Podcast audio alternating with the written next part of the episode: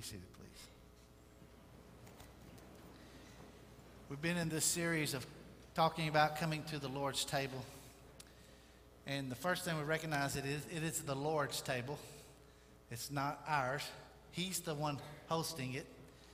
And when we come around the table, we take communion. The word communion means fellowship. It's a one anothering that's taking place because we have in common and are brought together in unity by Christ and what he's done for us through the gospel. And so it's real easy after all these years away from New Testament times and away from Jewish history and the Passover to lose the feeling of the table. Uh, and so we're trying to get a little bit of back, a little head back in that direction where we really have a theology about why we do communion. Well, one of the things that happens in communion or taking of the Lord's Supper is that we, we examine ourselves. Now, that means we're looking within and seeing what's going on in our own lives in relation to what's going on in the body of Christ. Now, in the book of 1 Corinthians, I want to just give you a little bit of, of, of background here. The Corinthian church, you know, they had some problems. They had some sexual immorality they had to rebuke. They had some divisions going on. They had brothers causing problems with other brothers. Some even taking people to, uh, for, to the courts for lawsuits and all this kind of stuff were going on. And so they, they, uh, they, they struggled with some things. And uh, kind of reminds me of me and us and our history. We struggle with some things, don't we? And yet, when you get to uh, one of the things they struggle with in taking the Lord's Supper was at that time they would gather around and have, well, we call it in the South a good old potluck, right? You ever been to one of those? Like this, if you have, like this. You know, it's amazing the first service was a little bit more awake. I don't want to challenge you, I'm just saying. so they're gathering around, and so, but some of the brothers were humiliating other brothers by not waiting on them. Now, you got to remember, when people became Christians during this time, a lot of people lost their jobs, a lot of poverty. And so a lot of brothers and sisters were totally uh, in poverty and depended on each other. They even sold pieces of land and their goods and, and spread it out to help each other. Remember that in the book of Acts? And so uh, all, all of a sudden you get here in this church, and there's some brothers that have plenty, and yet they're not waiting on the other brothers. Here's what's happening in, the, uh, in chapter 11, verse 17. I, will get to this other text in just a moment. But in the following directives, I have no praise for you, for your meetings do more harm than good. In the first place, I hear that when you come together as a church, there are divisions among you. To some extent, I believe it.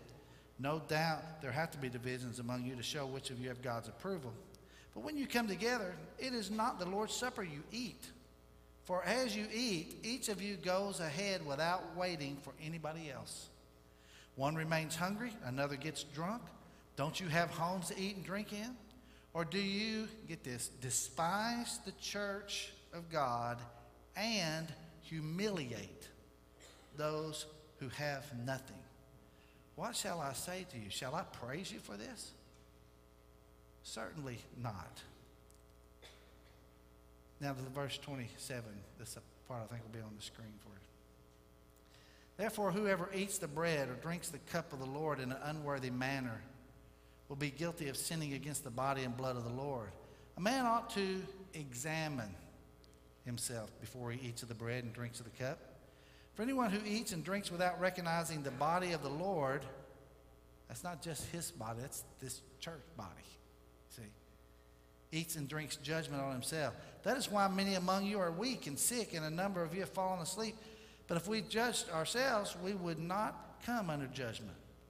When we are judged by the Lord, we are being disciplined so that we will not be condemned with the world. So then, my brothers, when you come together to eat, wait for each other.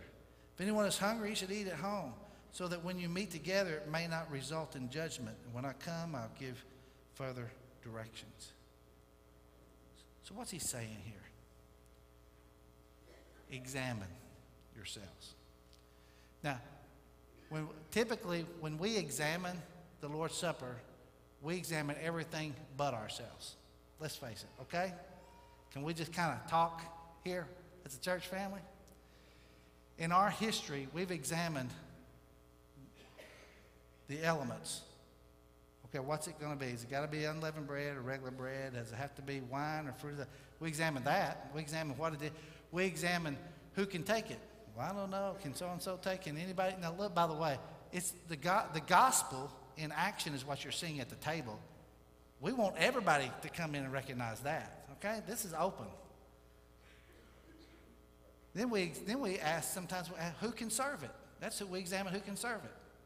In our tradition, you know, men typically walk down the aisle and serve communion because we've gotten away from being around a table and what that means. If you were back in the New Testament times, they're meeting in homes, who do you think was in the kitchen fixing that bread and bringing it out to the table? I mean, I don't know how it works at your house, but okay, even now.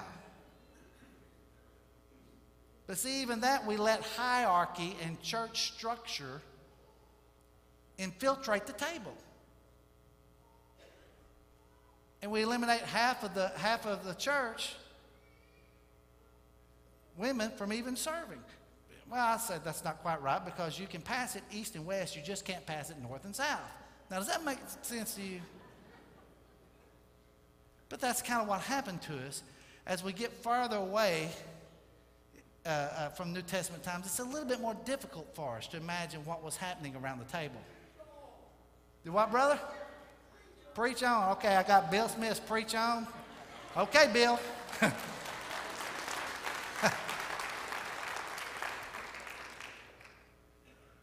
when you they were despising their brothers by not waiting on them. We despise and humiliate half our sisters by not letting them serve. Now think about that for a minute. Look, we got to get by our. I know it's uncomfortable to talk about our traditions and how we do church. I know that is.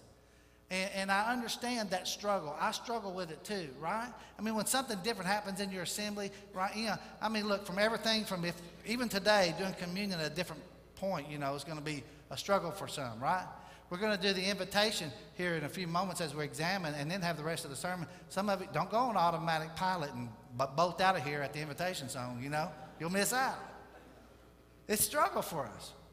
I mean, all the way to the point that some of us don't know what to do when someone sits in our seat, right? They got my pew. What do I do? Where do I go? I don't know what to do, you know? We have to laugh at ourselves. Because when we go back and just look at the Bible and search, what does this thing mean? What should we really examine? Are those the things we should be examining? No, here's what we need to examine our hearts and our relationship with God and the brothers. And he says, when you do that, when you examine that, if there's something there that needs to be cleaned up and taken care of, you take care of it. That's what we examine. Now, look, none of us come worthy to take the bread and the wine. None of us come worthy. We're made worthy by the grace of God. But we look in and examine and, and get our, make sure our hearts are right with God. And that's very, very important to what we do. So, examination is what we're about at this moment in the service. Look at your heart and your mind and your relationship with God, as well as your relationship with the brothers and sisters. Because this is a table of unity, it is a table declaring the gospel, it is a table of grace, it is a table of mercy. And we all take it knowing that only by God's grace can we surround and enjoy communion. And it should be a nourishing thing. But it's hard to nourish someone who has a heart that won't eat. Someone that has a, a closed mind or a closed heart, they have a hard time getting nourishment out of our assembly and out of the table. They really will. So open your hearts, open your minds. Let's examine ourselves. And we're going to uh, we're going to sing a couple of songs here, and as we do, these are, we're going to offer the invitation because we want to examine ourselves. And we're going to offer the invitation. And if you need to come, if, you, if you've never been baptized into Christ, you want to obey the gospel, that's the time to do it. Normally we do this at the end of our service, but we're doing it now.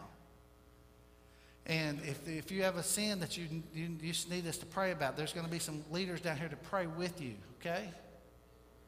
And uh, uh, that's what examination time is. We call it invitation.